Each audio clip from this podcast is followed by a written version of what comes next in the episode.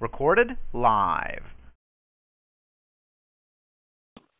A one two, a one two. Guard girl boxing.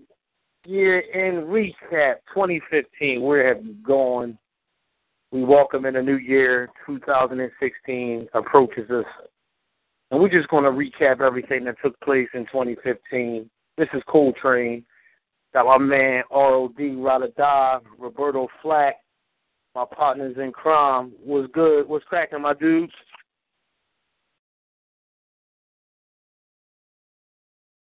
Yo, yo, yo.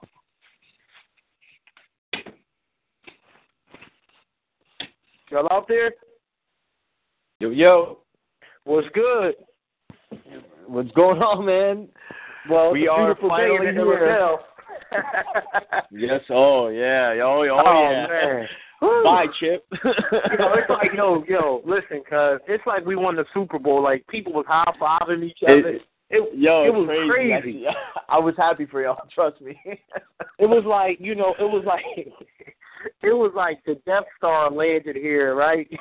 and you know, the first, the, you know, the Republic came, and you know, uh, and the Sith, led by the, the, the lead Sith, Chip Kelly, like took us under siege, man, and you know, yeah. the first responders came and you know wiped him out, man. Good for Jeffrey Lurie, and you know, good for the city, man. So we can move on. And the only bad part about it is he crippled the franchise, and gave away all our talent. yeah, pretty You much. know.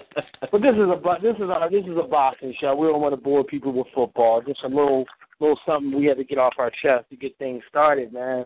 2015, man, came and went. Yeah, man. Can you believe that? Kind of crazy, ain't it?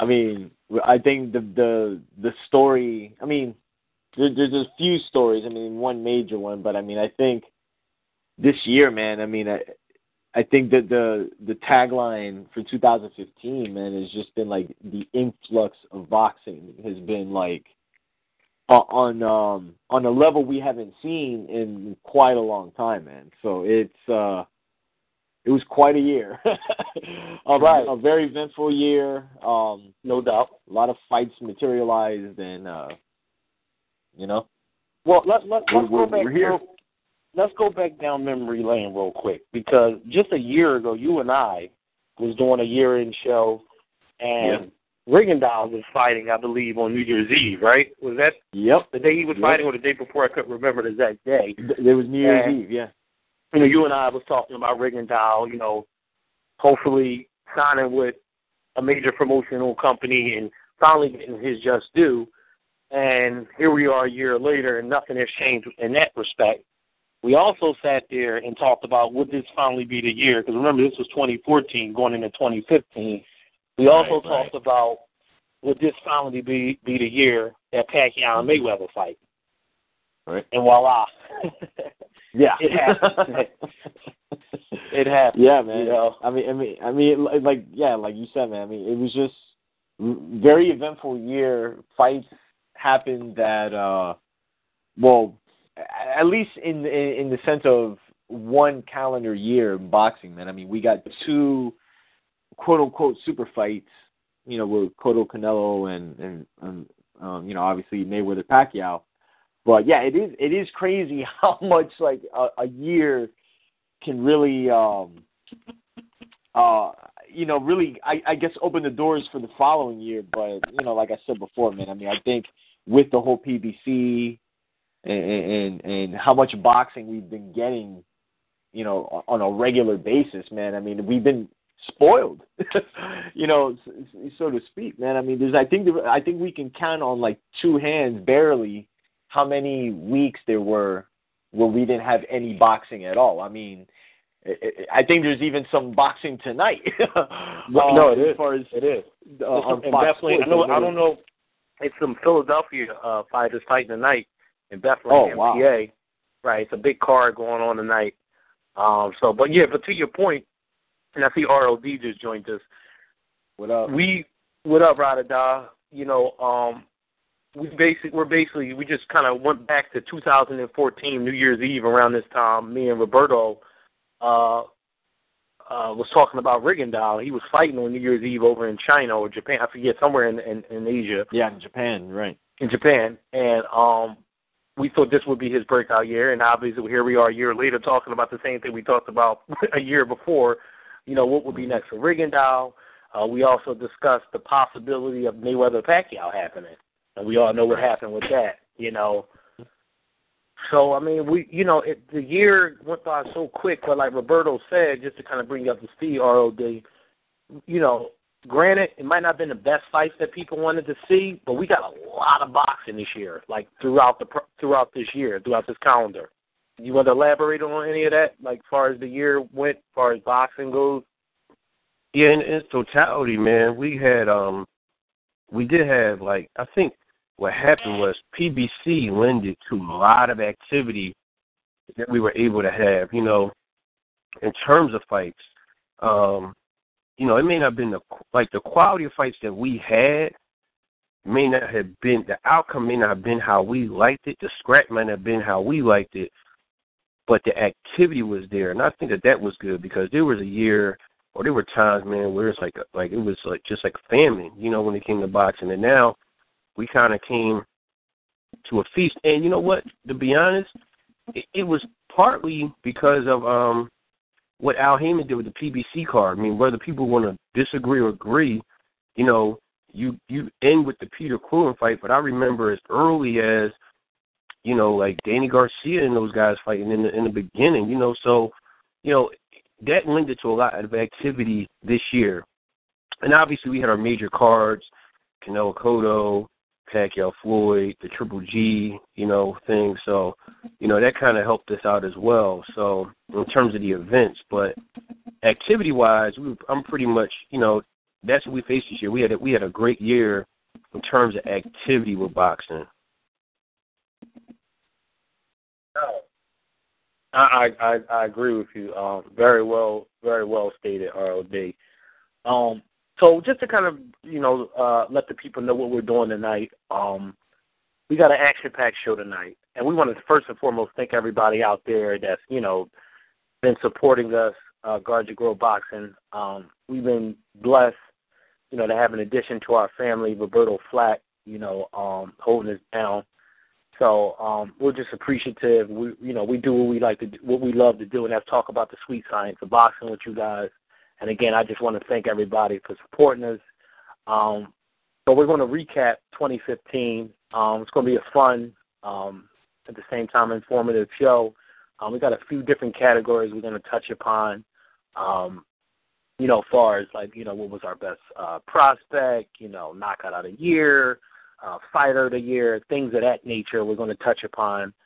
Um, but before we get into that, um, I did want to touch upon, you know, everybody know Grow Boxing is a is a uh, a, a mash a mash show mix up of hip hop and boxing. Um, it kind of go hand in hand with us, and I just wanted to, you know, um, co- collaborate with my brothers here and get their opinions or their take on, you know, what was their best album of the year, their hip hop album. We had a lot of albums we released this year, a lot of mixtapes. So it's not really albums like it used to be and I just want to get their take on you know what they got was not CDs anymore, what they got downloaded on their uh on their phone. That's where everybody download their music at now. Uh, you know, and uh, in their music player app, whatever you got there in your in your phone. So I mean, what's good, my dudes? What what what, what was the head of, head and shoulders above everything else album of the year? If you have to pick just one. Well, let me say this real fast. You know, Roberto has is dealing with a loaded deck because it's something he deals with, you know, mm-hmm. as well no as doubt. doing his his art. Um, but me, I, I I just sum it up like this real fast. Give me give me my minute. Um, you know, we were all waiting for uh, you know, our our buddy um Kendrick Lamar third third album. You know, which the first one to me was was great, almost like a Tribe Called Quest type of vibe. And the third one, you know, to you know, the Pimp a Butterfly didn't disappoint either. But it's so crazy because what I also downloaded, which was good, were three more, which I also could be in that mix.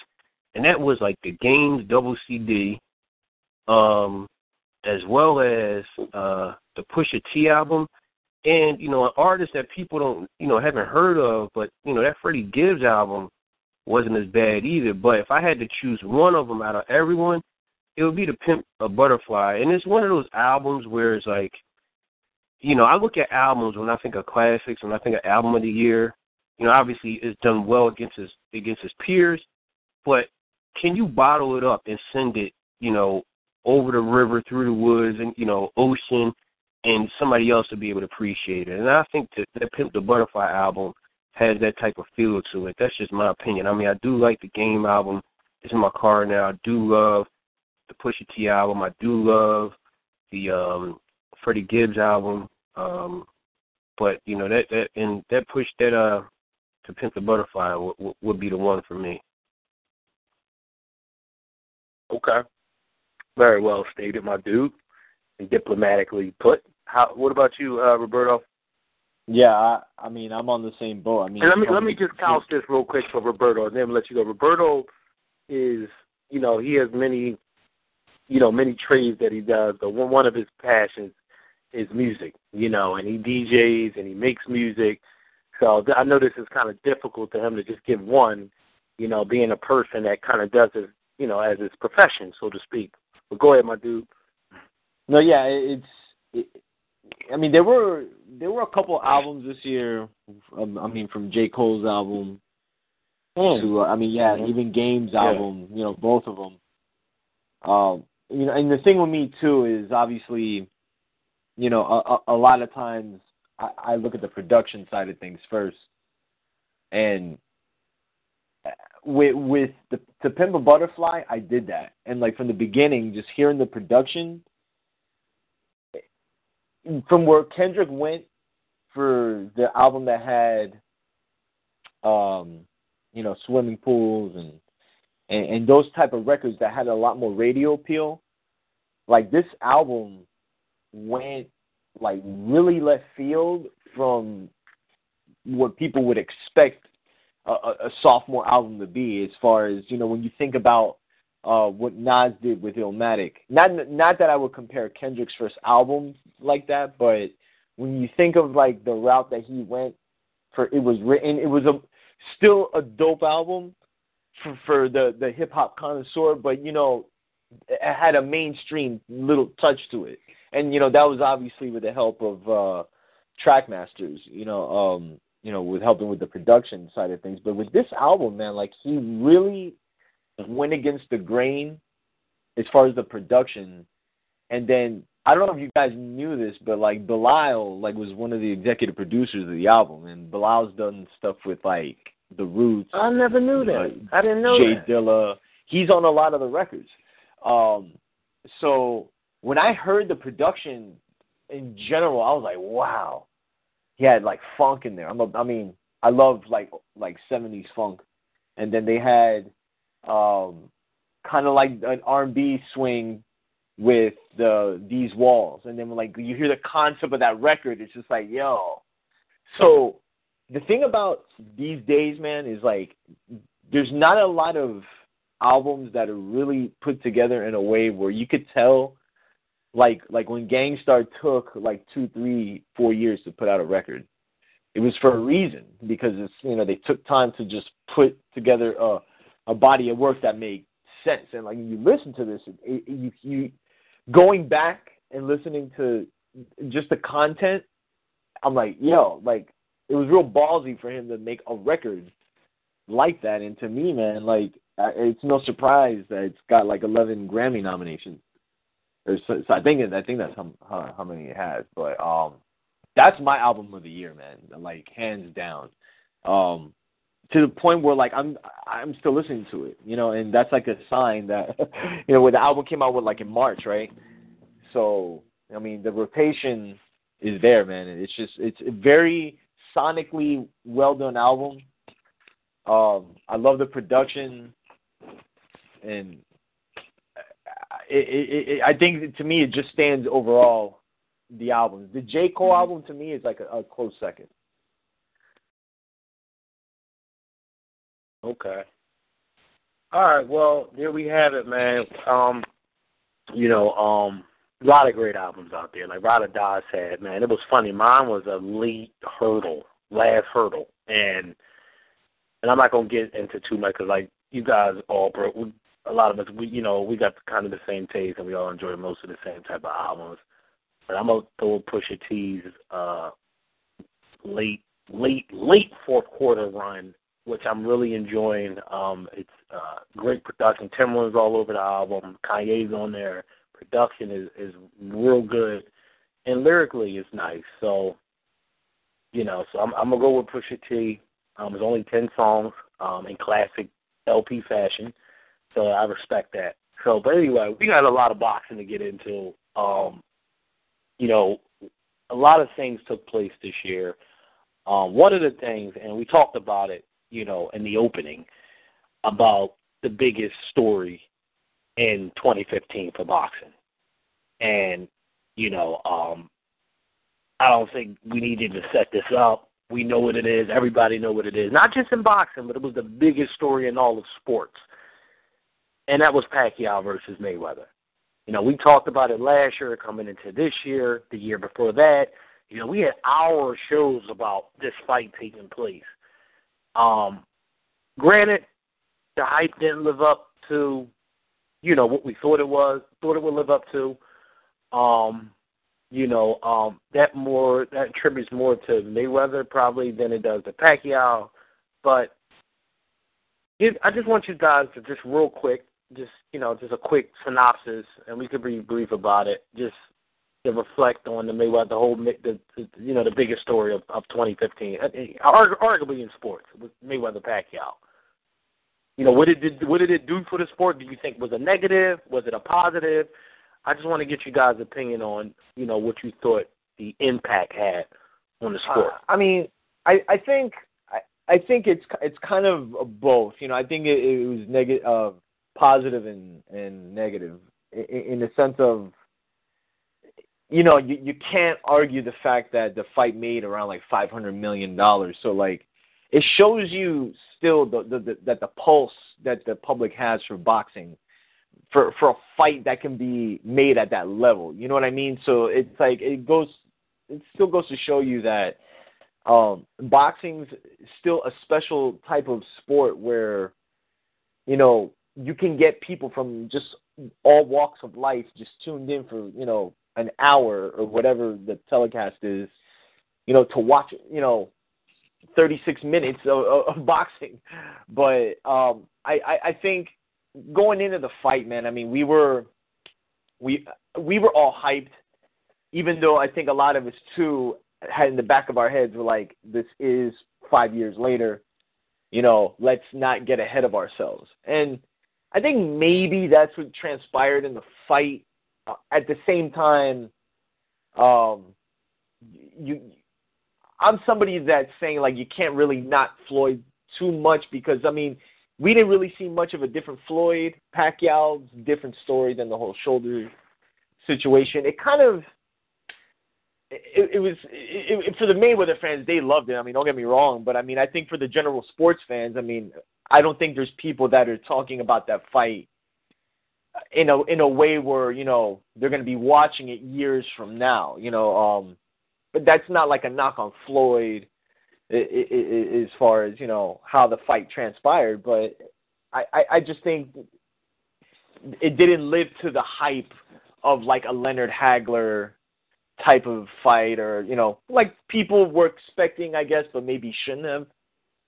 But I mean, it is what it is, man. I mean, it, it, it just we finally got it, you know, and, and that's what we got.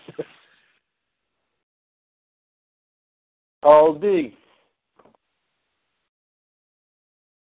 You know, I mean, what were we expecting? I mean, you know, you know, it, it's one of those things, man.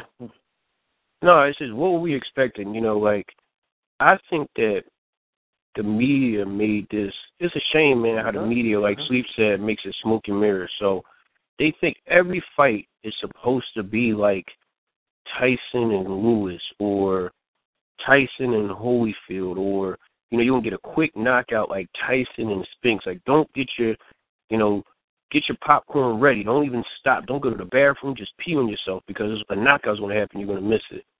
And what you guys wind up falling into, you guys mean a lot of casual fans, you wind up falling into the power of the media. I think that all all of us knew.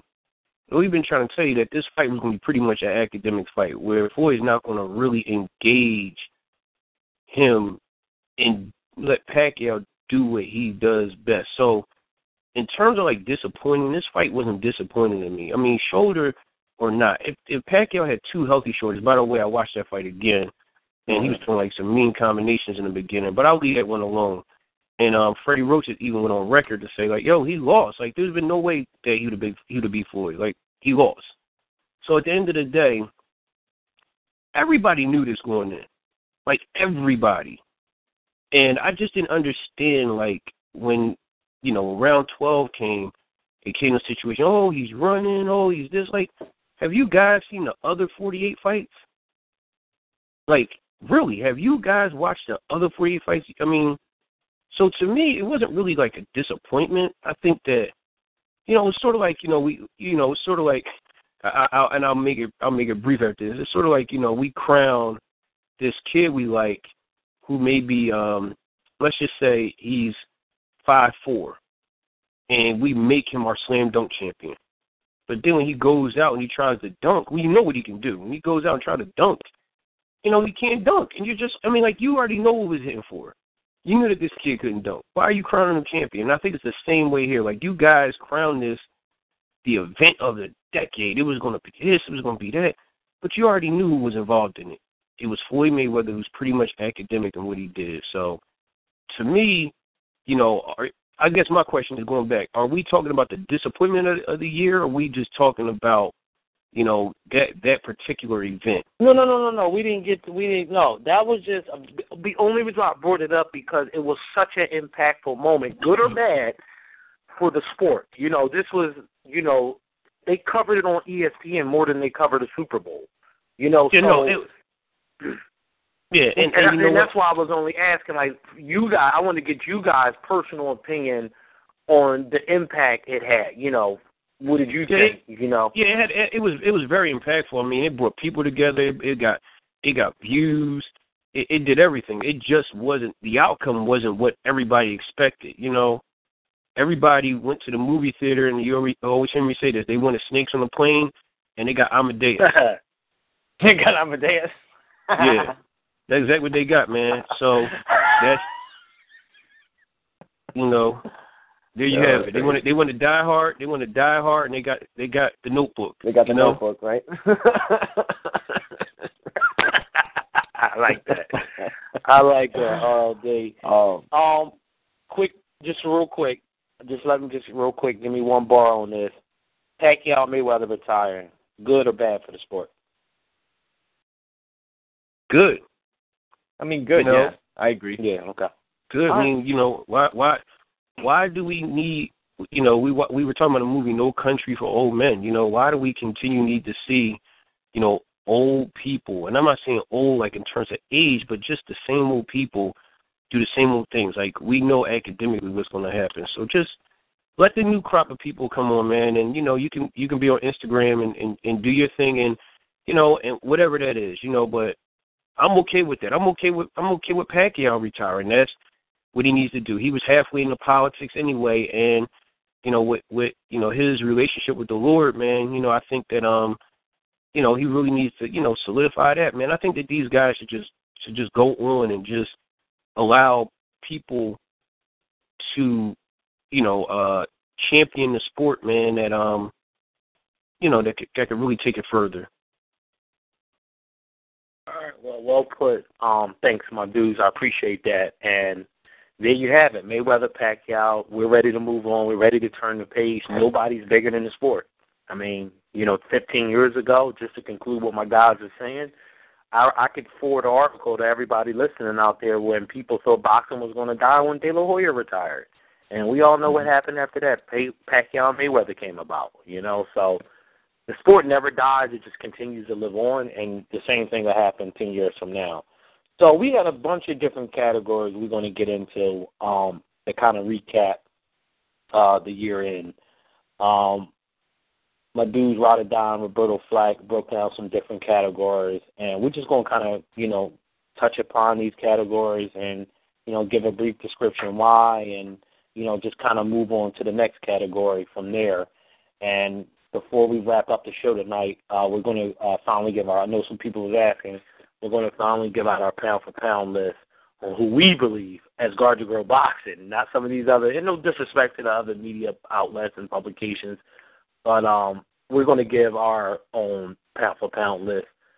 We're going to get into a couple of these different uh, uh, categories um, that we nominated uh, uh, fighters uh, for uh, for 2015. Um, one of the categories I wanted to bring, we're going to touch upon in the first category is the upset, the biggest upset in 2015. Again, there's been a lot of boxing, so forgive us, folks, if we missed anything. Because it's so many fights that when I was going through, this, I'm like, wow, there's a lot of boxing on this year. So there is a good chance that we may miss something, and that's okay. But um, we're just going to give our opinion. My dudes, ride or Die, Roberto Flack, they're going to touch upon what they thought was the biggest upset in 2015, and they, and of course qualify why they believe so. So I'll start with you, Roberto. Um, what's your what's your what's your thoughts here, my dude? I mean, to me, it, it's kind of tough. You know, I mean, there there were some fights where I was uh, going in, and, and I might have not picked the right winner, but it wasn't so much of like an upset. But uh, I mean, honestly, man, how, Tyson Fury beating Klitschko in the manner that he did, man, I mean, I think is, is somewhat of an upset to me. Because going into the fight, I mean, I didn't give Fury a chance uh, based on how I thought Klitschko was going to fight. But um, how the fight went down, how dominant, even though, granted, it wasn't uh, so much of an authoritative, um, you know, uh, Tyson Fury who was on attack mode. I mean, he just fought, um, you know, his fight and managed to to beat Klitschko in a way that I don't think anybody's beaten him before. You know, and not only that, but you know, he kind of shakes up the division. So to me, I'm kind of leaning towards that. You know, I mean, there's been there's there, there's there's been some close fights, man. But I mean, that's kind of the the one that to me sticks out as far as you know when we look at the landscape. Yeah, I mean that's a good one. I didn't even think about. That's what I'm saying. It, it was so many fights this year that um that could qualify in this category. You know what I mean? And then upset upsets can be subjective too because you have fights where somebody thought the guy had a chance, but you know, uh the guy uh then other most people thought you know, the the, the vast majority thought the, the X fighter X was gonna lose to the to the favorite fighter Y. But that's right, a good one, right. Roberto. That's a good one. Um ROD, what did you have in mind? Well, I have two. I mean, you know, the the, the one thing you know, the, the obvious one is the, the the Tyson Fury one, you know, because again, you're talking about someone that was dominant for years, you know, years. You know, he had a crazy reign, and like so much dominant that you know I didn't even go home and watch the fight. I just said I watch it on replay. I know he's to, you know, here's a here's no offense, but you know, Steve, who's a friend of the show, dropped, you know, um, Tyson Fury and gave him trouble, even though Steve wanted to get knocked out. But you know, I'm like, he, he should pretty much have his way with. It. Klitschko should pretty much have his way with it. But again, can never play the game. This person beat this person, that person beat that. So this is what's supposed to happen, and it didn't happen that way. And you know, I found out via text in the mall, you know, from Coltrane, you know, what happened. I just couldn't believe it. But but that right, wasn't, right. you know, because I was going to come Yeah. back. But really, to me, the upset of the year to me, what you know that we can talk about is um Aron Martinez over Devon Alexander. I mean, um, right. you know, So it was it was it's funny That's what I'm saying. because done a lot. yeah, it's funny because you look at it and you say to yourself, wow, you know what? Here's, you know, we talk about academic again. It's going to be that key word, you know, that something should really happen because of this, this should happen. You know, Devon Alexander is more poised. Nope, that didn't happen. And you know now we're talking about Devon Alexander, man, got one foot, you know, out of boxing, man. Like you know he's just basically, you know, getting beat by that type of competition, man. So, you know, to me that was really shocking. I was like, really? Like, wow. So that that would be my two, but the obvious one was Tyson Fury over over uh, Klitschko. I mean, it was the worst fight ever, but the Aron Martinez fight was really shocking. Right. That that that was uh that was a, a pretty shocking fight. Uh, and let's not mention that he was robbed against Guerrero too. But you know, I'll leave that one alone. Right. I mean, he just he was just like, listen, man, I'm not gonna be denied this fight. Y'all can forget that. Yeah, there, there was. I mean, the thing about it is that there was a lot of fights out there that took place. Like, it's it's it's hard because we got a, we had a lot of boxing this year. So, but I, I agree. Like, if, if I had to pick one, I probably would go with the Tyson Fury because only because Klitschko, they you know they've been dominant for so many long for so long, and I don't think a lot anybody really gave Tyson Fury a chance to beat uh Klitschko. Um another one was now I don't know that's what I'm saying. Some of these could be subjective, but we had one recently in the heavyweight divi- division where a lot of people was picking you know us included we you know we picked Baba Jennings to beat Luis Ortiz and we all know what happened there. Now you could say it's an upset in the, in the, in the respect that nobody thought that he would get knocked out the way he did. I mean, that was a pretty brutal fight the way it ended. But we had a lot of boxing and a lot to choose from. So I guess for the sake of this discussion, to conclude it and move on to the next category, we'll go with the Klitschko and Tyson Fury one. So, you know, hit us up about it. If, you know, if, if anybody begs to differ, uh, you know, we'd love to create some dialogue uh, about it. Um, our next category we're going to move to is round of the year. You know, and what we mean by that category was what was one of the best rounds that took place in the sport of boxing this year. Again, we had a lot of rounds, so there's a lot to choose from here, guys. So, you know, I don't know who want to go first at it, but you know, feel free. Yeah, um, you know, we could go with the Danny Jacobs, Sergio Mora round one. Mm. You know, that could be a good one. But the obvious one, and Roberto, he's he he's our interpreter, is the uh, Francisco uh, Francisco Vargas versus uh, Tashiki uh, Meliora. I, am I saying that right, uh, Roberto? Takashi. Tashashi. Uh, Tashashi. Takashi. Um, Miura, round nine. You know that mm-hmm. that was and that was my first opportunity to get to see both of those. I mean, just the ebb and flows, and then you know what what was happening in that fight, man. That that thing was, I can't even explain it, man. That was shocking to me. I think it was shocking to Golden Boy. Was shocking to everybody that saw that. So, you know, you guys got to actually YouTube and go look that up. But that was mine. Yeah, I'm the same. I mean that that I mean, it, it was that, and then you know you look at the Quillin Jacobs round where the yeah, as that's where I thought y'all was that, going. That that's where when Rydal was like, you know where I'm going. That's where I thought you guys were going. But go ahead. But, go yeah, but, that, what, that, but that more round of the year. Fight. Go ahead. What? What did you say? So you you thought that I was going to say Quillin? Well, and, I, only reason why I thought you was going to go there because that's it's fresh. You know, I like when you do these type of things. It's what's fresh is normally, you know, uh the quickest response you kind of go to. You know what I mean? It's like a, being a, what they call it being a prisoner of the moment. right. But I'm not saying that that is, but that just I couldn't get that out of my mind. It's like the most recent horror movie that you saw. You know what I mean? Like I just can't get that vision out of my mind. Go ahead, over, Roberto. My bad. I'm sorry, I, I Roberto. think I think with with the with the Vargas uh, Miura fight, it was just um that that round was kind of like a culmination of like the entire fight.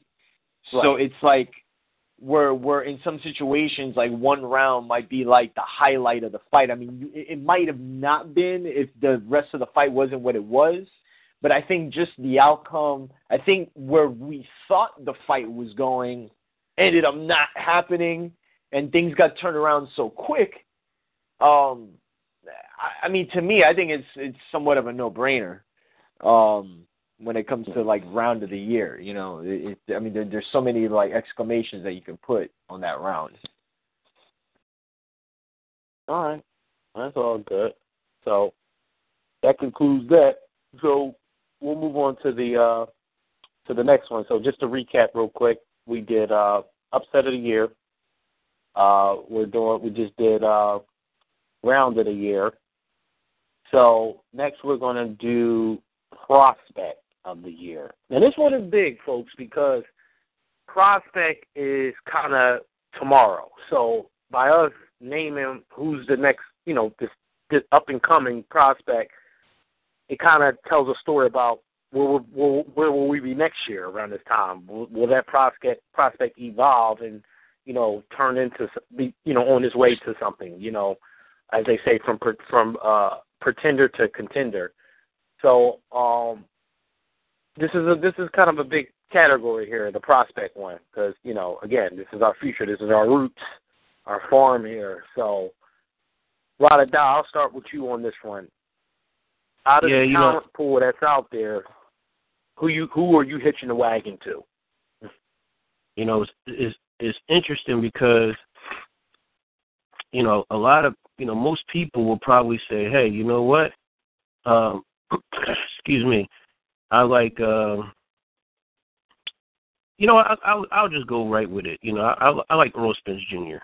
Yeah, no, um, I, I, I, I like I like Errol Spence Jr. Yeah. You know, I, I'll make no qualms about it. You know, I, I like him a, a whole lot. Um, he he's he's been in those trenches. You know, um, Felix. Uh, uh, oh my goodness, I'm forgetting his name. Lightweight. Felix. Uh, Felix. Yep. Yeah, yeah I, I like him. I know a lot of people like Doc was kind of disappointed in the, on last time he fought, but um he looked pretty good too. But you know, Errol Spence is, is definitely up there for me. So let me just ask you this real quick before I move on to Roberto. So do you have any concerns, or you just you feel positive that you think that he can, you know, kind of carry the mantle on, so to speak?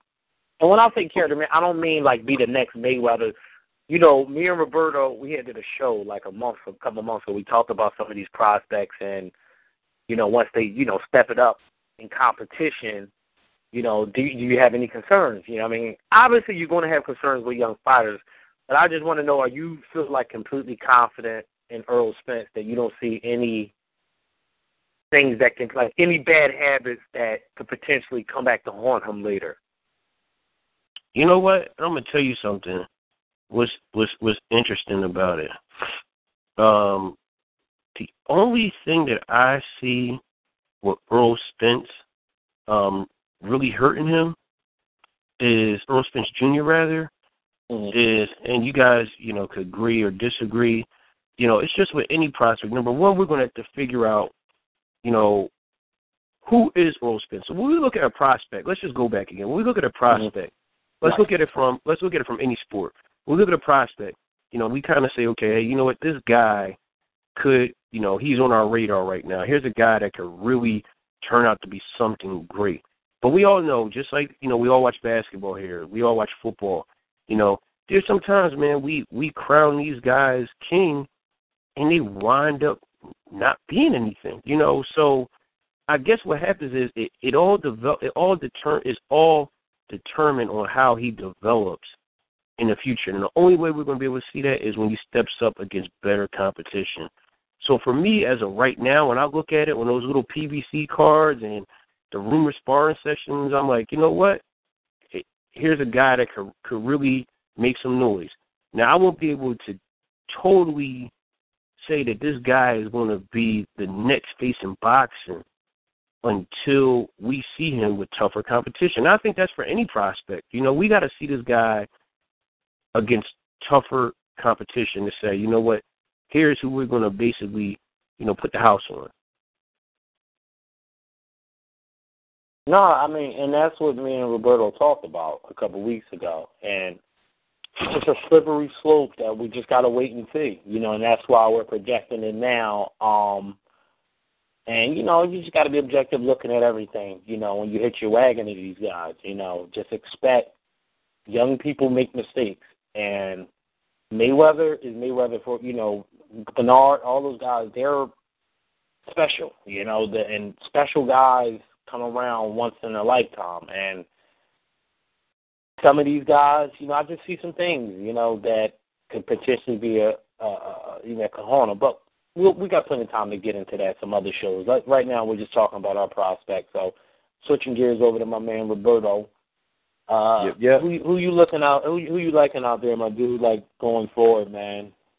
I mean, just like it with everybody else. I mean, I I, I really like Errol Spence. I, I like Felix Verdejo. Um, I think for 2016, I think like this year was in a sense like we knew they were prospects, but they were kind of in a way we knew about them the year before. You know, we were basically just uh I guess seeing them uh mature as fighters, and I'm assuming this coming year we're going to see them against some names, you know, that will say, okay, that that's a nice notch on their on their belt. But uh, I think one guy we got to look at, and, and you know, we think about Gennady Golovkin uh, being a guy who uh, doesn't have many options uh, at middleweight, and you know, some of these guys maybe don't want to fight him or whatever. Uh, one guy we got to look at is a fighter I, I that caught my eye a bit on ShoBox. I think he's a Haymon fighter, and it's uh, Antoine Douglas. Mm-hmm. He's um yep. he's an up and coming middleweight. Um really sharp, man. Um I mean obviously he he's still in the early stages but uh, I I think he you know if if he matures properly, man, I mean I think he can be um a big player uh, at middleweight, you know. So I mean I think he's a guy we definitely got to look out for in 2016 and you know you you know we see we seen what happened with uh you know Jacobs and Quillin, and now Jacob is Jacobs is the at the helm under the Haymon brand. So you know there's going to be fighters in that division, whether you're talking about Erislandy Lara or you know maybe the Charlos moving up. You know things might get interesting, but you know keep an eye on Antoine Douglas because I think he's a guy that um, we, we might be seeing a lot of uh, possibly in 2016. Cool, man. Good, good, good stuff. Good dialogue, and you know, people take notes on these names because um, these names will be um, uh, uh, to, uh, maybe a force to be reckoned with going forward. Before we do move on to the next question, one last question I do want to ask, and this is kind of important because a lot of die. You remember years ago we talked about Andre Ward, and um, before Andre Ward had all this promotional stuff, we talked about how they brought him along slowly and it turned out to pay dividends for him in the Super Six tournament. How do you guys feel about? And just give me a quick uh, uh, one sentence answer on this about bringing the fighters along slowly, like kind of how they did with Andre Ward. Uh, you know, bringing him along and then putting him into the Super Six. Are you guys? A, do you agree with that, or do you think that let's test the water now to see what we got kind of reaction uh, should be done with these guys? I think. I, go ahead, go ahead, Roberto. You want? No, I mean, I think one, one thing I give Top Rank credit for um, is like how they brought fighters up, like from the like even in the from the 80s to the 90s and the early 2000s, where um, you know there's times where you gotta it's it's a crapshoot. You know, um, you know you got to take a chance. You know, because there, there, there's a point where. You, you can keep giving these fighters features and features and features until there's a point where like, okay, well, in order for you to get here, you got to get past this gate, you know, and that's you know obviously you know for for the the casual listeners, that's where the whole gatekeeper you know term comes from. But I think uh, with these with these fighters, man, I mean, I I think we've seen more recently, um, how some fighters sometimes are being held to a certain uh are put on a certain pedestal, and we see them in fights that are, are kind of proving grounds, right? Right. And right, they get right. knocked off. They get knocked off that pedestal really quick, man. And and Yeah. And, and I think more recently we- we've been seeing that. But I think at the end of the day, um, the fighter's always going to come out. you know, because we've seen some of the best fighters from Floyd to Cotto to Oscar to to B Hop and all these guys that have been in fights against fighters that maybe weren't superstars or maybe weren't super elite guys, but they were proving grounds. And some of them, uh, you know, like in Cotto's case where he got knocked down by you know Ricardo Torres, came back and won by knockout. Um, we haven't seen a lot of that with for some of these newer fighters where they've had to come back from adversity and try to snag a win. You know, so I I think at the very end of the day, man, I mean, it, it's kind of like when you think of, you know, we talk about Errol Spence and Felix Verdejo. It, both both of them, it, there's going to have to be a crapshoot at some point where you're like, okay, if you get past this guy, you're reaching a certain level when you talk about high level fights and high level money, and you know, you, don't want it to happen too fast, but at some point there is there is a risk factor. You know, there, I mean, it, it comes with the territory. No, very well stated. Um, all right. So before we conclude our last two categories, there is one other category that we we gotta touch upon, and of course we'll we'll say the fight of the year and fighter of and fighter of the year as our last two. But we gotta talk about what the people love, and shout out to Big Mike. They love knockouts. You know, people love knockouts. Knockouts is what sell tickets.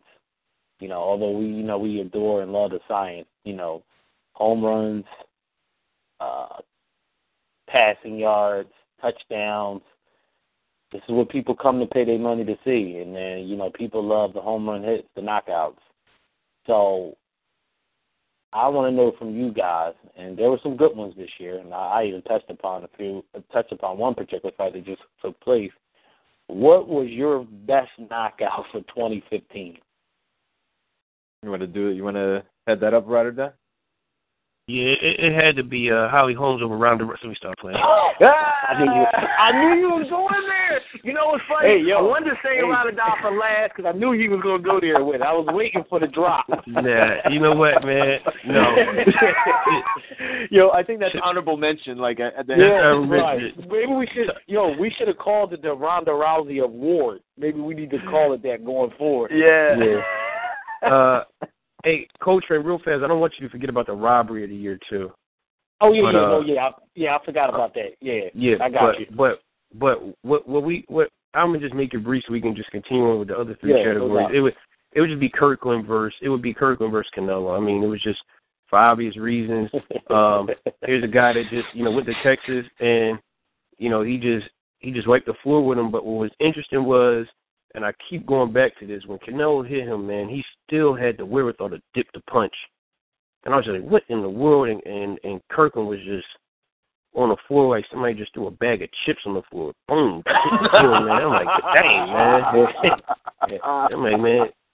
You know, you ever drop chips off the counter, you just hit the floor, it just fluffy, Yeah. you just hit the floor. Right, That's how you hit the ground. I'm like, dang. So that was really my knockout of the year for obvious reasons. Go go YouTube it. Uh Canelo versus Kirkland. Berto? Yeah, that was that was mine as well. I mean, um, I think I, I mean you were mentioning as far, as far as like a fight recently. I don't know if you were hinting at the heavyweight fight that Mhm. took place um, between uh, Luis Ortiz and uh, and Yep. uh, Bryant Jennings. Um, that was a very close second to, to me. Um, shout out to you know obviously shout out to Bryant Jennings and the whole nine. Um, I I just think the way the Canelo knockout of Kirkland happened, and you know, like great way to put it, uh, ROD. it was just, I mean, one of those knockouts, man, that is just like, you know, on all these different highlight reels where you, were, you know, you know when it when, when you hit World Star, you know you've uh, Yeah, you've hit World it. Star. You know World I mean? Star, yeah, pretty Yeah. much. I mean, that's one of those moments. But I mean, yeah, that was a vicious knockout. Um, I mean that. I mean, I, I think I think that would that would likely win knockout of the year.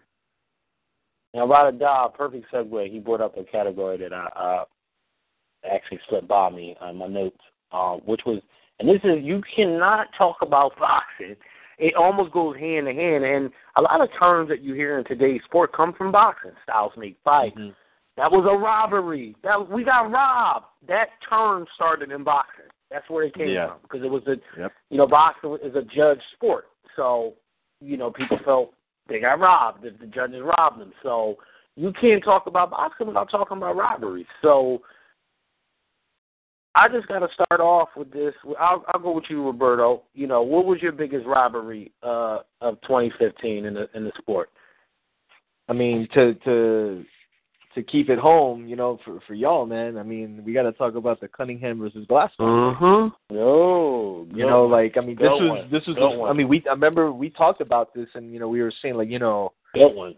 you know, he's due for he's due for for a win, man. Especially Mhm. like what the fight meant as far as like I think I think it was the IBF eliminator or some something along those lines, and it was just like another one of these cases where it's just like, what fight are you watching?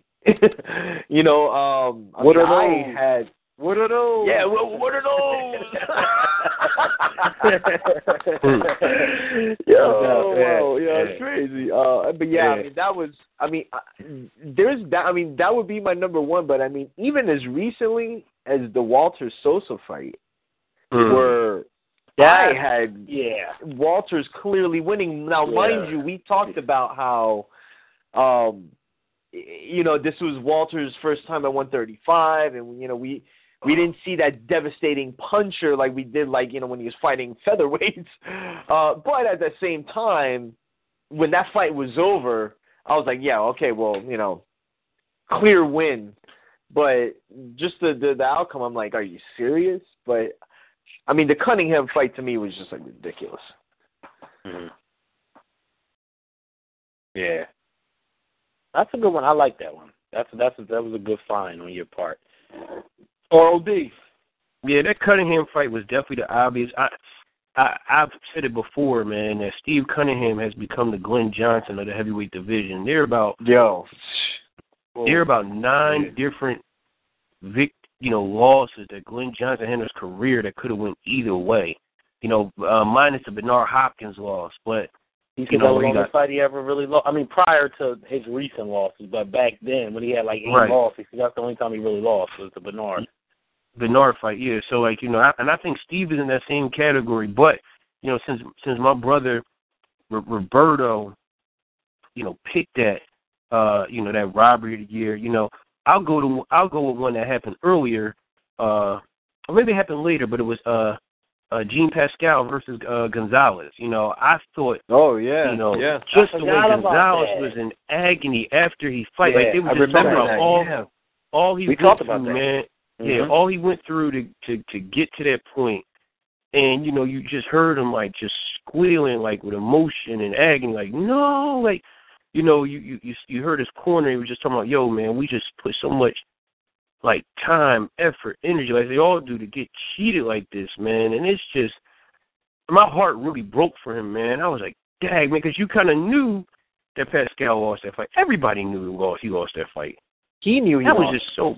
He knew he lost. I mean, it was just He- bad. let me let me just say something about him real quick, and I'm glad you brought this up because this I kind of I was reading some stuff early on Twitter, and this is a perfect segue to my mind, if you will.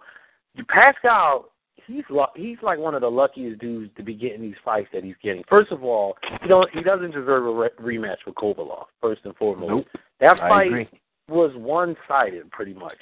That was not it was a a nine to three, ten to two.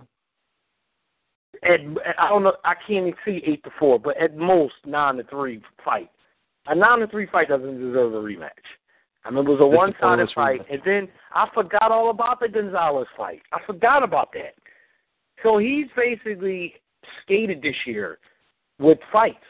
And mainly because the Bell Center up in Canada is a hotbed for boxing. You know, Mhm. same way with Triple G when he fought Lemieux. And there he's using that. I mean, business is business. He's using that to his advantage.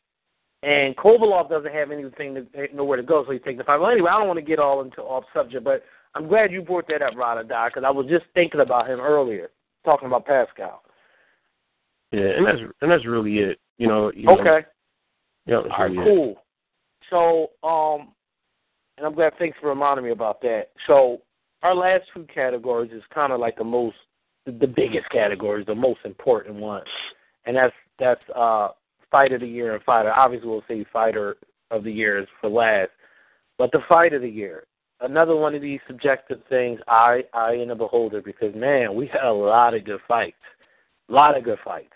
Now a lot of them ended, you know, with some questionable um, stoppages. I should say not decisions too, but we had a lot of what some people will call premature stoppages this year.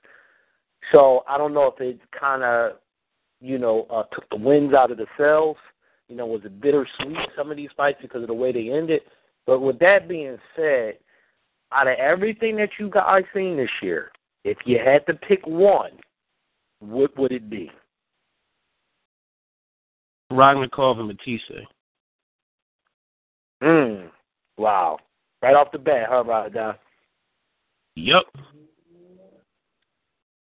Roberto? Yep. It's a tie. I mean, it's it's he, that fight and the Francisco Vargas and uh Takashi Miura fight.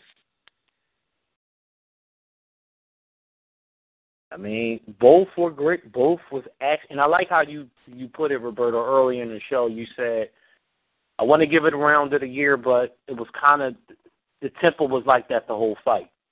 Yeah, yeah, yeah. I mean, that's the thing, man. There was so many good fights this year. There were, man. I mean, I, I, I mean, those. I know we're missing some. I mean, there was a lot of good fights. You know we're Yeah. missing though too. We're missing another one, man. That Matthysse uh Postol fight could have made you know upset of the year as well, but I'll, I'll Right. you know Could have I'll, I'll and one. digress from that. Yeah, I'll, I'll digress with that because, like you said, Roberto, there's so many different things when you Yeah. look back, and I'm sure as we, you know, as Roberto, Coltrane, myself, as we go back, we'll probably try to put some of this Oh, stuff people up gonna be hitting site. us up. Like I guarantee you, tomorrow people gonna tell us, and I want people to do that. You know, I like the interaction from people because, again, it's all subjective. It, it's not right or wrong. It's all about what's in our memory bank. What did we Right. see this year in 2015 that we thought was a great fight? You know, and I mean that's mean- what it comes down to. I mean, even for like you know when we talk about you know recapping, you know this is you know obviously the 2015 recap, man. I mean, like even some of these PBC fights, man. I mean, not like main events or or what have you. I mean, there were a couple fights, man, that I was just you know they were exciting fights. It, it's just um. I I mean, yeah, it's a lot to pick from, man. I mean, I mean, there were there were a lot of good fights this year. You had Badou Jack that came on the scene this year. Yeah, yeah. You know what I mean? Yeah. Like he snatched a few. a guy a guy year. that I was kind of like that. I, I I mean, I still don't put him super high, but at the same time, like he impressed me a bit this year. Like he kind of showed me some different, I guess, facets of his game that I was like, all right, well, this will be interesting. How about uh, uh, James DeGale? He came on the scene this year. Him, yeah, I mean him too. I mean, even the fight with him and um, Bute, man. I mean that. I mean Bute to me, in a way, like almost in a way, kind of impressed me. I mean, I don't want to say more than the. I mean, DeGale clearly won the fight, but like Bute actually came to fight. You know, like he wasn't really sitting down or uh, or laying down for uh, for DeGale. But I mean, again, I mean that's another situation where you know those two could potentially fight for 2016. But I mean, yes, they they they both. uh Two, I mean, two two of the best super middleweights in the world, right? M- Yeah, minus no doubt minus. Andre Ward. Well, stuntman Danny Wheeler, who I'm that's what I'm calling him now. Uh, we got to get him back in the ring, man. You know, I yeah, mean, man. we got to get him back, man. It, it's like it's he's one of the best fighters in the world, and he's not even in com. And- Ah, and- And shout out to Ride or. Die, who who's a big, you know, shout out to Ride or Die, who's been a big uh Andre Ward supporter. Um, Yeah, I, I am, man, and it's crazy because I'm gonna tell you something. If we ever had a category, and I'll shut up. If we ever had a category for disappointment of the year, it wouldn't be Pacquiao Mayweather. It'd be Andre Ward career. how about that? How about that? yeah, How about that, man? So that that's one of our one of, that's gonna be on. We're gonna do a pessimist. I got a new topic I'm gonna do in 2016, like a pet peeve topic, where like something that's just bothering you, you know. And I want to bring that in. So we'll we'll we'll we'll we'll we'll, we'll, further elaborate on that and our first new show in the new year. All right, man. So drum roll the, the main one. Now, I'm, I'm, qualify this one because you know I've been looking around on the different sites out there, and again, I don't want to get into bashing people because everybody's entitled to their own opinion, and there's been like four names that's been popping up as far as fighter of the year is concerned. And I'm gonna throw it out there to you guys because I know that one of these guys is one of your fighters of the year, you know. But it's been four names. The first one, the first name is the obvious name, and that's Floyd Mayweather. Second name is the obvious name, and that's Triple G. The third one is another obvious name that's been popping up, and that's Roman Gonzalez. Now, no, this fourth name, I I don't know. This one's a little tricky, but I, I guess I can kind of see it, and that's Canelo Alvarez. So, even all right, two two part here. You tell me who you tell me who doesn't belong in that group, and then you can tell me your fighter of the year out of those four names that I just mentioned.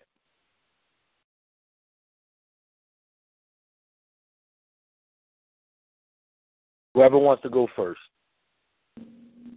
Well, you put you put Roman Gonzalez, you put Floyd Mayweather, you put Canelo, and who was the other person?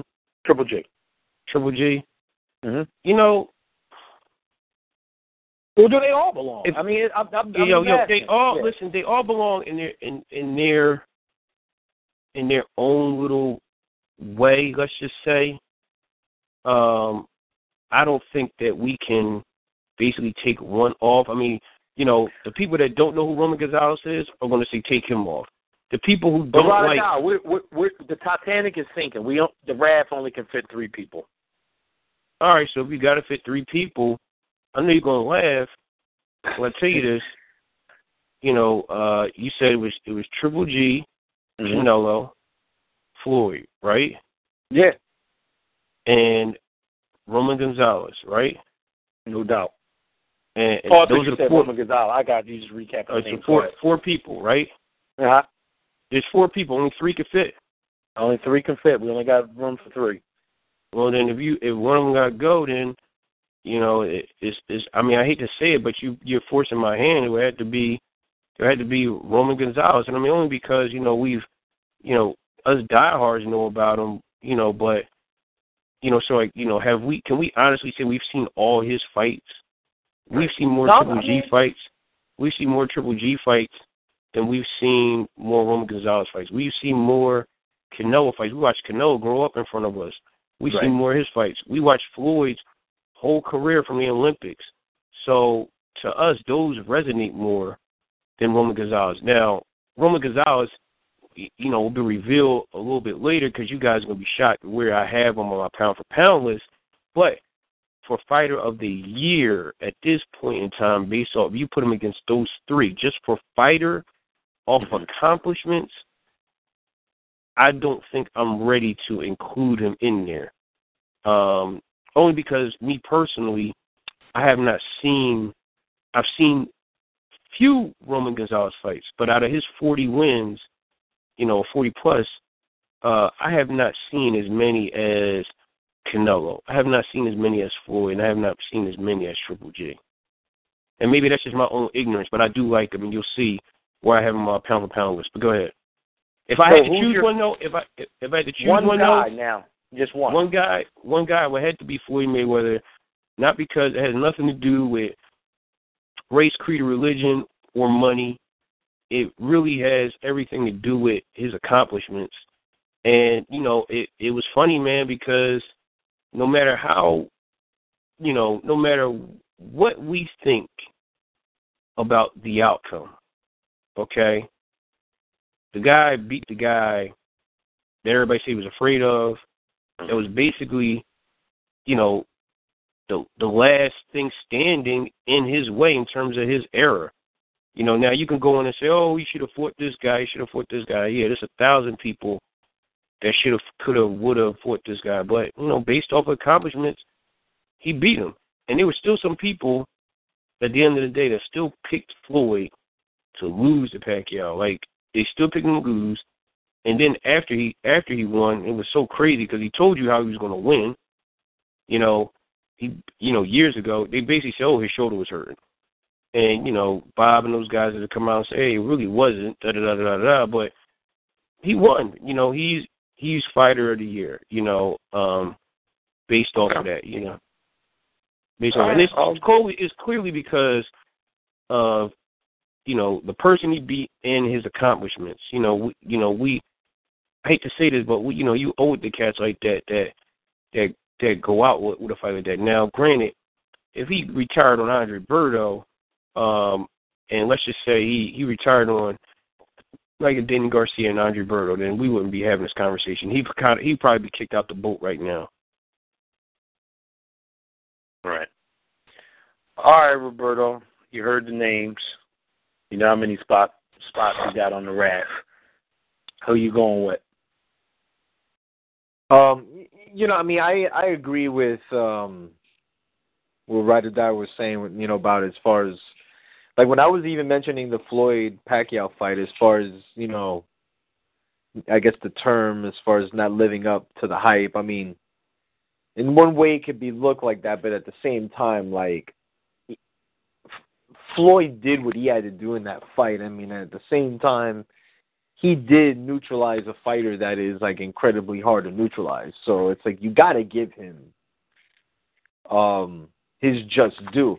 As I think like we all did. I mean, um, I mean, there's people that kind of. I mean, they'll argue as far as you know why the fight was you know the way it was. I mean, I'm on the boat of you know it being more Pacquiao's problem than Floyd's because you know we saw Floyd Mayweather.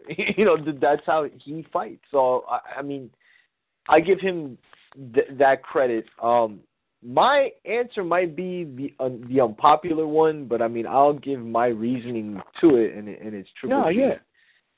Um, number one, I mean obviously the thing with me is you know obviously I like a fighter, and I like fighters who stay busy, and you know we, we did get to see him three times. Now the thing about it is there's going to be debate as far as like the level of competition he faced. Um, the, thing about it, and this is where like I agree with what Ride or Die is saying as far as Floyd beating Pacquiao and beating, you know, you're beating a guy who's had those accomplishments. You know, was like eight, nine world titles, uh, eight different weight classes. I mean, you got to give him the dap. Um, I think for Triple G, to me, it's kind of a situation where I look at it where I'm like, okay, um, granted, he went into all of these fights, um, the favorite, you know, going in. Uh, but you know, when you look at a guy like Martin Murray, um, who had a questionable draw, very questionable draw against Felix Sturm, and then a questionable loss to Sergio Martinez, you know, this is a guy who's never dominated and was never dropped, and you know Golovkin went in there and totally decimated him, uh, dropping him and then eventually stopping him. And then obviously with Willie Monroe, think a lot of us knew that outcome. It seemed somewhat of, uh, I guess you would call a stay busy fight in a sense. And then with Lemieux, you know, the whole pay per view situation, you know, wasn't great at the box office, but it was a deal where um, it was the number three ranked middleweight in the world and the IBF title holder. So you know it was good to see a unification fight, and that was another situation where he dominated him and and stopped a, another title holder. So at, at least from those from that standpoint, I put him in the in the realm of those guys mentioned as fighter of the year. I mean, with Canelo, mm, in hindsight, I mean, I guess like people would compare because I, you know, I saw some people today comparing um Floyd and Canelo because Sports Illustrated, I think, anointed Floyd, and ESPN anointed Canelo, and then there was the argument of like, well, who had the better year as far as like competition, and I guess you know you can make an argument for that, but um, at least as far as how I viewed it, I would go with Triple G. Um, if you had Mayweather I wouldn't really argue that more than I would argue Canelo, but I mean that's just kind of the way I saw it. Well, there you have it, and and I'm glad that you guys, you know, took different perspectives on it. Um, it just goes to show the diversity, how diversified we are here. You know, um, we all got different opinions, and I don't think nobody would argue with either answer that you guys provided. And I and I gave you the guys them. I I pulled those lists from several different boxing uh, publications and some main uh, publications like Sports Illustrated and you know ESPN, even though they cover boxing, LA Times and stuff like that of, of those names that kept popping up today. Um, our last segment, you know, it's not really a segment; it's a pound for pound, um, our pound for pound list. Um, the way I'm going to do it is, obviously, the ring is supposed to be the the reference for this stuff. You know, they you know they actually kind of started the whole pound for pound ranking thing, you know, in their magazine many moons ago.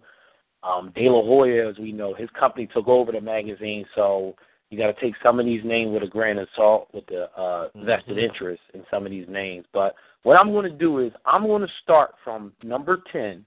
This is how we're going to do this. I'm going to start from number ten on who they have, and then you can say if you guys collectively can be like, uh, I would rather put fighter X there. We'll put that person there, and then we'll move up to each number until we get the number one. And, you know, we'll just do it like that. And then we'll recap it. So for number 10, uh, Ring Magazine, they have Timothy Bradley listed as the 10th best fighter in the world right now. Agree or disagree? And who would you put there if you disagree?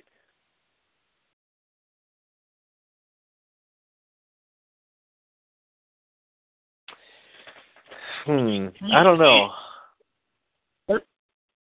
I'm sorry. Go ahead, Roberto. Cause I no, no, no. I mean, I, I'm, I'm, I'm kind of like, I'm on the fence with that. Like, I, I like, he might be all right at ten, but I don't know.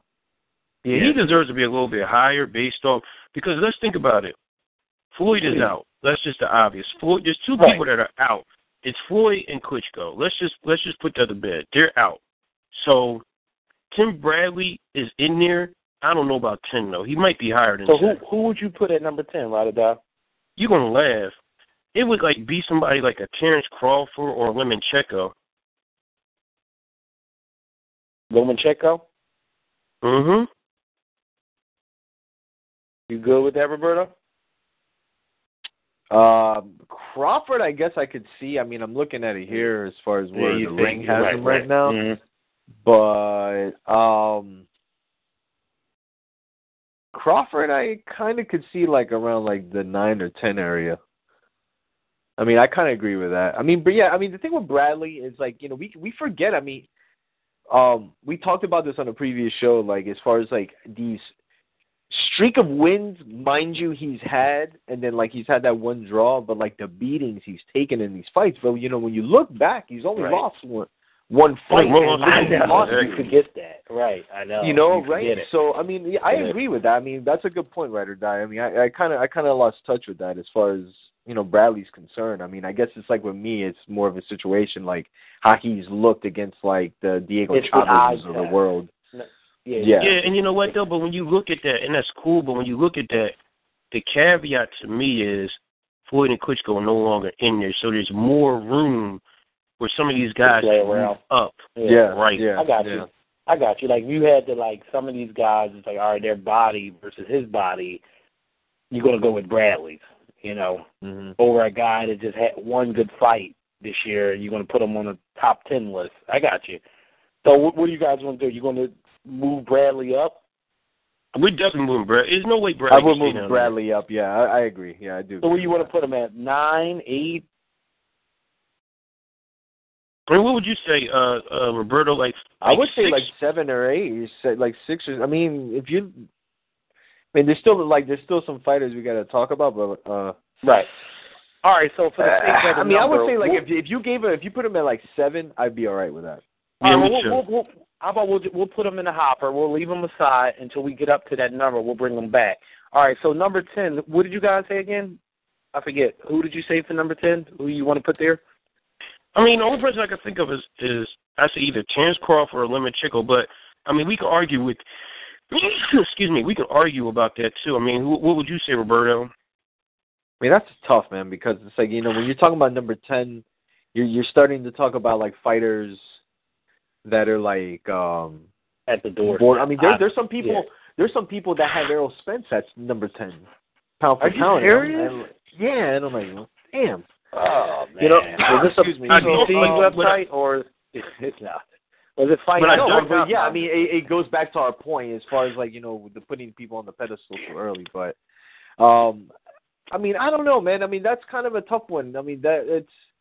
I mean, you, we we start thinking about like you know, what about guys like Sean Porter, or, or what about Right. guys like um, I don't know, um, you know, because it's like you know, and not- Keith Thurman don't belong in anybody's top ten at this point in time. When you look at the the other names, like when you look at when you look at like Gonzalez, Kovalev, Golovkin, Ward, Rigondeaux, Crawford, Pacquiao, Alvarez, Bradley, you know, Lomachenko, like you know, th- those guys don't belong on on those in those ten spots. I'm sorry, they they just don't. You know, maybe if one of them fight each other, we're, we're cool. But you know, I, hmm. I mean, here's a guy like when people forget about Lomachenko, man. I mean, here's a guy, man, that that can fight. But man, he beat Gary Russell. Man, people Mhm. picking Gary Russell's the next best thing. This guy, they slept on his amateur career. This guy's pretty much good. He's really good. He only has five fights. All right. So I mean, so what do you what do you guys want to do? I mean, just so we can move on to the next number. I'm gonna fight y'all for the for not put. I don't care where y'all put them. All I'm right, gonna so fight you- y'all if y'all put if gonna- y'all put Thurman or or or or uh Porter in your top ten. I'm gonna fight you. Gonna, like I'm really gonna, gonna fight y'all. We're gonna treat this like a one-on-one basketball game. So you gave him this foul, you owe him the next one. you All right, gave go him ahead. that call. All right. So we go. All right.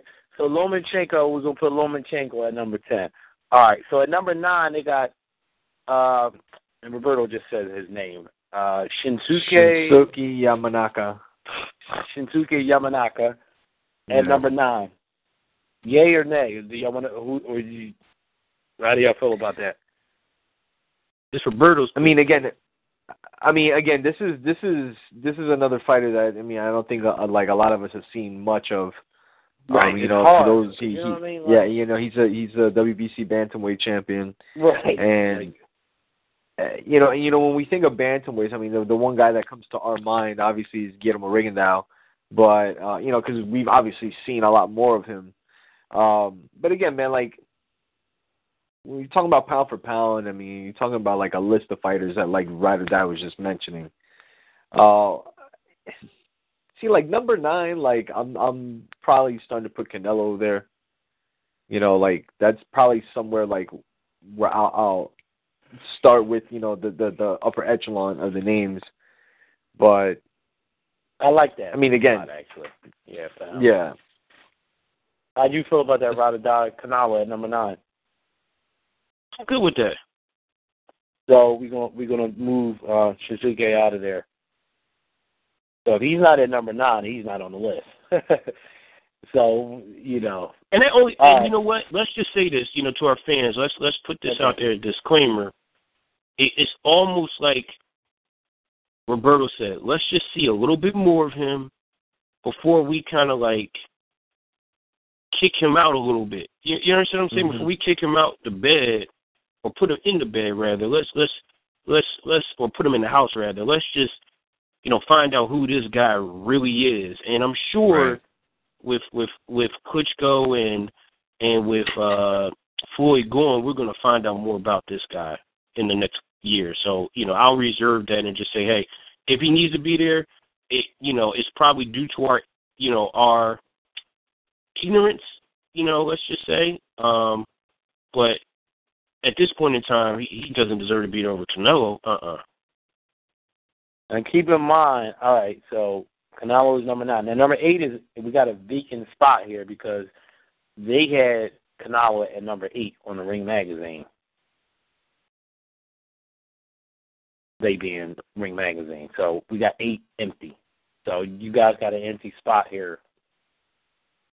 See, like to me, mm, see, I might make a switch. I think I might, I might put who do we put at nine? Canelo, right? We put Canelo Mhm. right now. You got Loman. Ring has at him 10. at eight. Ring ha- Ring has him at eight. I might put Ride or Die might not like this, but I might put Crawford at nine, and I'll keep Canelo at eight. I'm okay with that. You good with that, Ride or Die? I'm good with that. I mean, you know, when you when you look at it, um, Or body, Body of of work, work, you gotta gotta yeah. go with Canelo on that. You know, yeah, I mean, body of work, man, you got to look at that. I mean, you know, he probably has a great upside, but I'm okay with I'm okay with uh what you said, Terrence Crawford. Yeah. I would put him Yeah. at nine. Yeah, and Canelo, eh, I'm I'm perfectly fine with that. Okay. So we let's just got to figure number again. ten. Ten, ten. Who do you got? Uh, you, so you're not doing Lomachenko at ten? I I mean, I personally do. I don't know what what uh I mean, you know what? Let let you know what? Let's go with it. I'm cool with that. All right. So Lomachenko at ten. Nine, you got Terrence Crawford. Eight, you got Canelo Alvarez. Yeah. mhm. All right. So yeah. Okay. All right. So number Seven, seven. I'm telling you right now, is Manny Pacquiao. I agree with that. Yeah. You're right. And I agree with that. Yeah. I I, I So we- I'm all for that. So you're gonna stay with Manny Pacquiao, number seven. Yeah. Yep. All right, cool. That's easy then. All right, now we got a vacant spot again because Terrence. They, I'm shocked that they got Terrence Crawford ranked this high, but they can have him at Yeah. number six. Now, would you put Rigondeaux there? Uh, um. No, He- not that are- low. And I don't care that he's not hasn't been fighting. No way he should All right, be that then- way. Nah. Then, Yeah, then put Andre Ward there. Then put Andre Ward there. No, Here's not him either. You you can't put those type of fighters that low. I don't care if they're inactive or not. They should be, never be underneath the top five. Now, anywhere in the in the five, they can go anywhere there, but I don't think they should ever be beneath five. All I right, just let me think it's a disservice to the sport if you do Look, that. let me tell you something real fast. And, and and this is my thinking. And you know, now mind you, Roberto said eloquently that yo, Ride or Die loves Andre Ward. I do. Okay. What year did he have this year?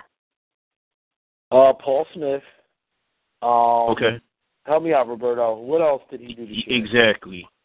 Is that it? Is that, he only had one fight? Oh, he was in Creed. That's it. Danny Stuntman Wheeler. He knocked out uh, oh, that's right. He was Baby in Creed.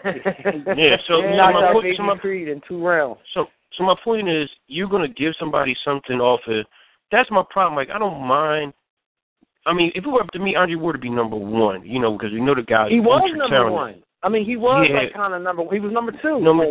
He So number was two, but- Rigondeaux was Yeah, three. but but but the here's a guy that hasn't fought in 13. But here's my point. He hasn't fought in 13 months.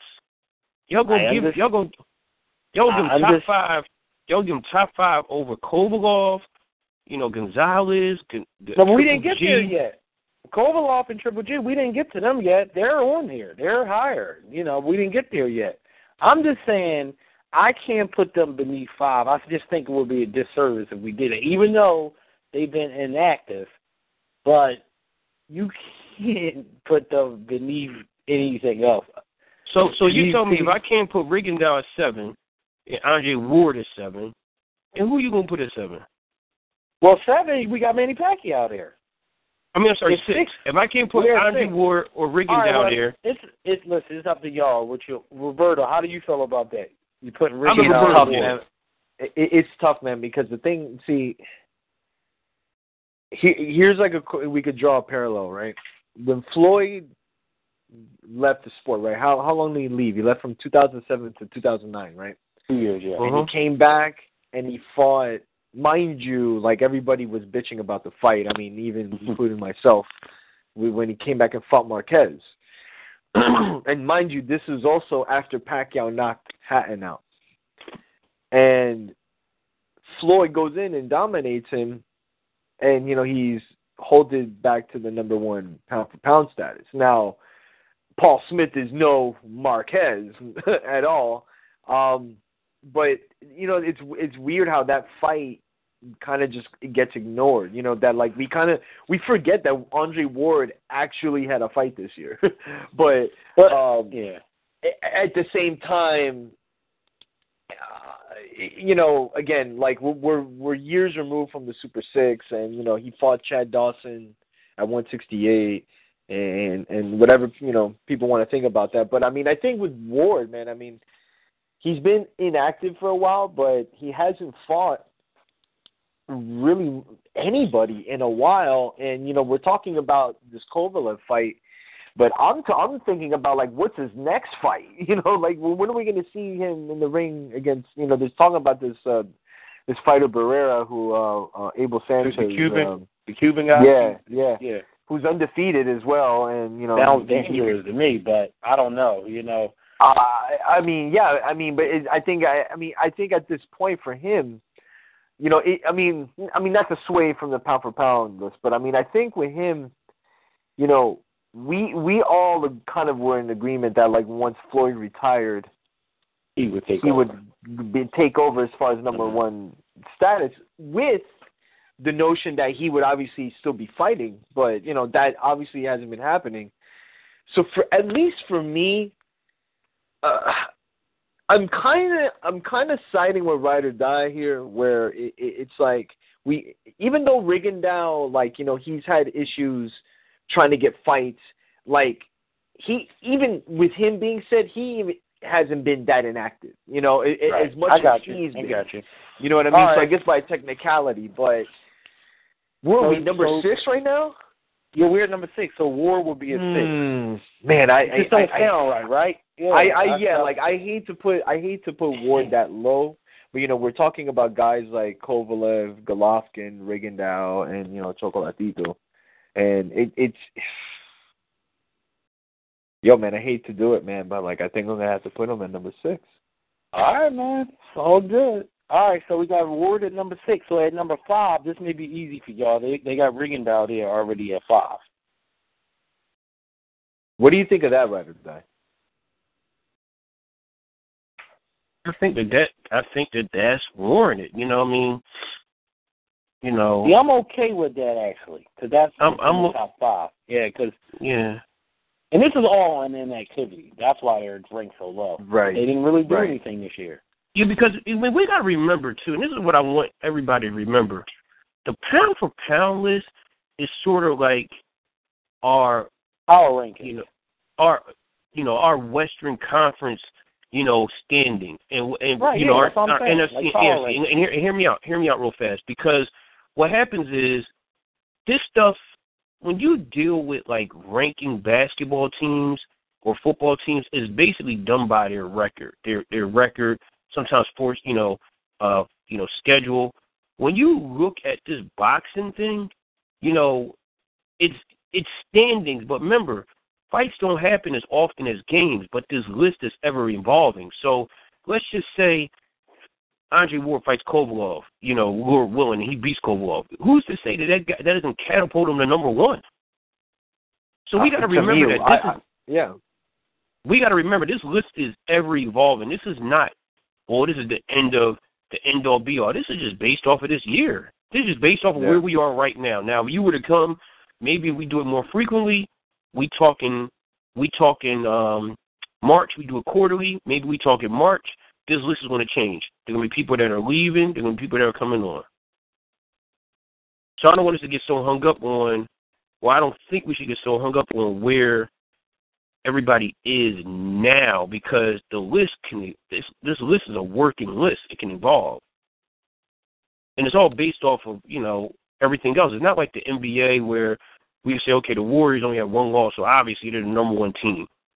Like the only only way you know that is because of their record. We can go by people records, but we gotta go of so many other caveats, man. So Well, that's why I compared it to the power rankings like they do in the NFL. They do power rankings every week. Mm-hmm. And, And you NBA know, too, right?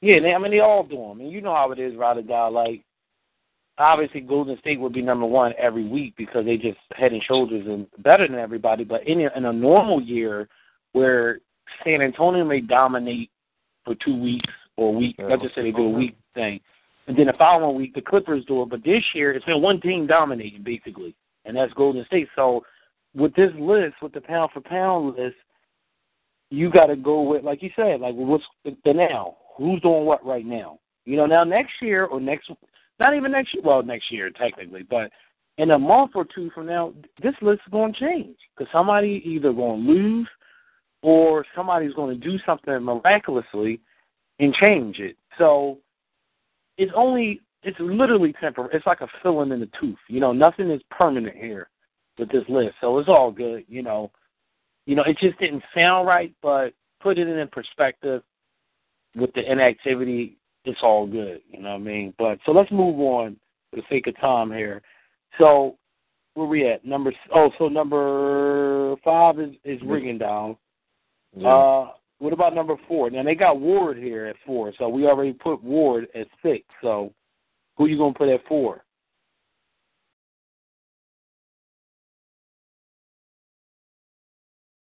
I mean, who would you who would you put uh who would you put uh Roberto at four? I mean, you do we we we got to put Tim Bradley there. I'm about to say one guy that's in the hopper still is Bradley because you guys don't have him anywhere. No, Yeah, no, I mean, I, you put- I, am Wait, well, yeah, we didn't. Yeah, we didn't put Bradley anywhere, did we? Yeah, Yeah, no, we misplaced him. I, I mean, you got to put Bradley there Uh, You, you know what? Yes. Yeah, I agree. Because unless you again, it comes I'm sorry. Unless you. No, no, go ahead. Who, who, do you, who, do you, who are you gonna replace him? No, unless unless we unless we change Bradley and flip flop him, you know, with with a Rigondeaux or Ward, like those three positions could be subjective if you want. to, Why don't you uh, move Rigondeaux up and drop Bradley down? Since Rigondeaux has been a little bit more active than Ward. What do you think, Roberto? I mean, yeah, I mean, yeah, you could do that too. So you what? You put Bradley at five? And put Rigondeaux at four? Is that what you're saying, Coach Ernie? Yeah. Because I, I, I have Ward at six. Yeah. So then there's I- Brad. Then there, then there, there it would, it would be Bradley. Bradley then Rigondeaux. Yeah. All right, cool. All right, so all right, let's move us up to number three, which is Triple G. They have Triple G at number three. See, to me, it's it's. I think you can flip flop between him and Kovalev because you know Kovalev's number two. Right, got Kovalev number two. Um, You have to. you can flip. I mean, yeah, you can flip flop, but you know, but then you look at, you know, when you start getting down to, I guess, uh, you know, I guess resume, and then when you look at, you know, who's holding the straps. I mean, we forget, man. Like Kovalev's just, he has just one strap missing. That's how I And- feel about it. and let me I tell you told a lot of guys that off air. Like I just didn't feel like Roman Gonzalez. It just is my personal opinion. Had a better body of work right now than Sergey uh, Kovalev. But I'll let you guys duke it out. No, but I'm gonna tell you something. Ro- Uh, with Kovalev to to um, Roberto's point, the one thing I'm gonna say is Triple G is the sexy pick. Kovalev to me is the would be the pick for number two, only because when you look at him, you know, here's a guy that even though he did it last year, like when we talk about body of work, he beat Bernard Hopkins, man. I mean, Right. he Right, I mean, dogged the end of- Bernard Hopkins. Let me, Right, let me rephrase that. He dogged Bernard Hopkins. And then you talk about how Kovalev, you know, beat um, David Lemieux. Here's a here's a guy who Pascal has never been knocked out before. He killed Pascal. So He's not an easy guy to look good against. was not the wild cowboy Yeah. is not easy Yeah. to look good against. So if you're gonna base it off of this sexy pick, you know, here's here's here's the situation. I'm, I, and I want to put this out to you guys. Triple G has 34. If you want to do a strength of schedule, Triple G has 34 wins and 31 knockouts. Kovalev has 28 wins and 25 knockouts, but he beat Bernard Hopkins and knocked out Jean Pascal. Triple G, you know, feasted on a lot of these middleweights, and it's not his fault because, you know, people are running from the good boy, but the good boy. He's a good You know, boy. he's a good boy. But you got to remember, the other thing is, is that if we're going to say, okay, he look how he beat Lemieux, then look at how Triple G, look at how Kovalev beat Pascal. So I would have to go Kovalev number two, Triple G number three, only because I'm looking at those fights in particular, and I'm just like, man, this guy is a, is is an animal. They're both animals, but you know who's Uh, been killing the bigger prey? The person who's been killing the bigger prey at this point in time is Kovalev. How you They're both feel about that, though. Roberto? No, I agree with that. I mean, I mean, I, I really, I mean, I mean, you can you can give different reasons. I mean, but I agree with that. Um, you know, like yeah, I, I mean, I think the thing with Golovkin is, at least now, like he's fighting whoever's available. You know, and, Yeah, but it's and not his guess- fault. It's like the three is not his fault almost. It's like Yeah, it's not the and, fault. and even you know with what I mean? Kovalev, like yeah, like even with Kovalev, I mean, he's kind of in the same predicament too, where like you know, Yeah, I I mean, like to there. see him and Yeah, uh, uh, recycling. him and from Farah, and but but I Mhm. mean, I- with with with the Hopkins fight, man, I mean, we all picked Hopkins to win, right? right. Kovalev's the truth, man. Like the dude's Yeah. a fight. Like this isn't Yeah, just some and- and I think also, too, like- Yeah, uh, and the, and also too, I mean, I, I mean, it, it, it's something we didn't touch on as far as um, oh, you know, uh, best of, but uh, we got to give it up to John David Jackson, man. As far as like Yeah, I'm about to trainers are concerned, Right, right. I know we thought we excluded that from the list, but You know, what a year uh, he's but, having. I I mean, mean? I mean, just talking about Kovalev, but um, I, I honestly I don't have a problem with the two or three. That that that's that's. I, I, I think with Golovkin, I mean, you know, the the hope next year is, you know, you know, he fights Canelo, but like, you know, eh, to answer, you know, or, or to ask this question in relation to like if Andre Ward were to beat Kovalev, would he be number one? If Golovkin beat Canelo, would you put him at number one? Right. I would definitely put I would bet I would definitely put Triple G at number one if he beat Canelo because believe it or not, Canelo man is on some people's list as pound for pound and fighter of the year. Box know. Rec, So Box it's all Rec that. has him number one. I saw that he was number one. You know, and that's fanfare. Whatever. That's all good. So number one is Roman Gonzalez. Yeah, I mean, you know, wh- what you know, let's I mean, not knock people. man, Let's not knock people because they fight at lower weight classes. No, You know, we I don't can- think it has nothing to do You- with you- that. Just, we we can look at his schedule. We can look at his schedule. You say, or you know what I call schedule, but his record: forty-four wins, Yeah. thirty knockouts. But you know, the the thing about it, man, is that when you put your stamp of approval on somebody, man, um, just look at consistency, man. Um, Okay. that's that's well put. you know, look at consistency, man, and look at who he's done against. You know, uh, last fight was against uh, Brian uh, Vill- Viloria. I mean, what Yeah. you know, it's not a cupcake, man. Yeah, we watched that. I was on the undercard of I forget which fight, but yeah. I mean, is he a household It name? the Like, Does it household- fight? Was it Triple G fight, Yeah, uh, it- Roberto? It was the undercard of the Lemieux uh, Triple G fight. Okay. I agree. Yeah, no, yeah. I mean, he, he, ride or die is.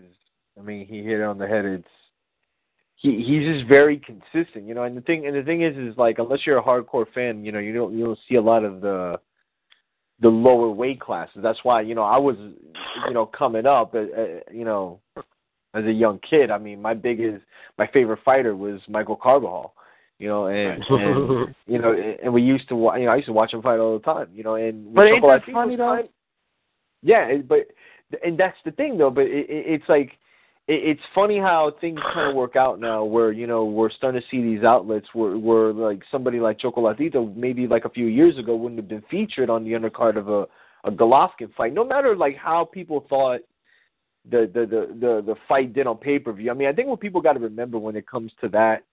um the numbers don't always tell the the number of how many people actually watch, you know, because Mhm. you know people stream and people you know they find a way to watch a fight, you know. So I I think what they've been doing with him is featuring him with Golovkin because of the fact that they got somewhat of similar styles, or it's at least their approach. Um, and but yeah, man, I mean, look, if you go down the line, man, I mean, I mean he started as a pro like in like '05, and he's been just he's been a, a busy fighter. I mean, figure man, like in 2014, he had like like three, four fights and then this year he had three fights. You know, and the thing is, that's the thing. Like with me, like I like fighters who are busy. You know, because we've been too accustomed of like seeing these guys that are just fighting like once a year and and maybe or twice a year, but you know, one of the fights it'll be like you know somewhat of a you know mediocre fight. Um, but at the same time, man, I mean, you know, this he he's regardless of that, just his skill wise, he's a really good fighter. you know, he, he's a fun guy to watch. Um, he does a lot of things right. Uh, you know, and he's somewhat, you know, I, I you know, we still want to see him fight, whether he goes up to 115 or you know they entertain that whole Rigondeaux going to 118 fight. Um, I mean, we'll, we'll, see what happens with him, but I mean, I, I agree with Ride or Die, man. I mean, he, he's just a consistent fighter, and you know he's just been very dominant, and you know he he he's you know like you know what's his record? 44 0 right? 38 knockouts. yeah. Yeah I mean that that's that says it all well there you have it that's our list pound for pound um you know we was we was like three scientists you know uh, uh in a lab you know breaking this down tonight and we'll put out the list do you uh, guys have this roberto i'm sorry real fast will you be able to put this list up later on this week? Uh, yeah. Yeah. All right, cool. So we'll put it up on Instagram, our pound for pound list, just so people can, you know, uh, react to it. You know, um, let us know what your thoughts. Cause I'm sure people are going to have differences of opinion. We, we, we love the interaction. Please interact with us. Um, but uh, this was a really good show. We got a lot covered. Uh, we're, we're really trying to figure out a way, and hopefully we'll be able to get the show uh, put up on one of the uh, outlets like YouTube. Um, we're going to figure out some ways to just kind of break this down so you know people can get a chance to listen to the podcast. Um, but we went over a lot, man. Uh, we had a really great year in boxing. Uh, we got some big things coming up for the boxing podcast. Um, I don't want to really reveal them yet, um, but you know we're we're we're we're, we're moving on to bigger and better things is all I'm going to say. And you know we're just beginning. You know we got a lot we're going to be breaking down and discussing. Um, we're going we're going to get back to having people on the show, um, uh, different guests and different trainers. Um, thankfully for us, uh, being in Philadelphia, we have access to a lot of fighters and trainers, so um, that's not a problem. We also got some people that's friends of the show um, that we can just get on anytime we want. So we're just going to get back into that as well. Um, again, I want to thank everybody for supporting us. Um, we really, again, we, uh, we we we greatly appreciate it. Um, you know, this is kind of probably like our first year in a while that we've been as consistent as we've been. You know, just doing shows every week, man. I, and we, you know, and that come from having a thorough team. You know, shout out to Roberto. You know, who they're holding the fort down some weeks when you know we couldn't get in here, and you know we just fortunate to have a good team to, to do what we like to do, and that's talk about the sport of boxing. And we're looking forward to a big and better 2016. Um, everybody, please be safe. Uh, whatever it is you're going to do. Um, I don't like preaching, but if you're going to drink, uh, try to find a party to hang out at. Um, that's probably the best bet. Um, and happy New Year to everybody, man, and um, happy New Year to you, my brothers. Die and Roberto. And, you know, we'll be back next Tuesday, man, right back at it like we never left. So that's our show for tonight, 2015 recap. This is Guard Your Girl Boxing. Hit us up at Guard Your Girl Boxing on Instagram. Hit my man Roberto Flack up, Roberto underscore Flack on the, on the gram, as well as all other social media outlets out there. And uh, We'll see everybody next Tuesday night at uh, 9:30. Peace.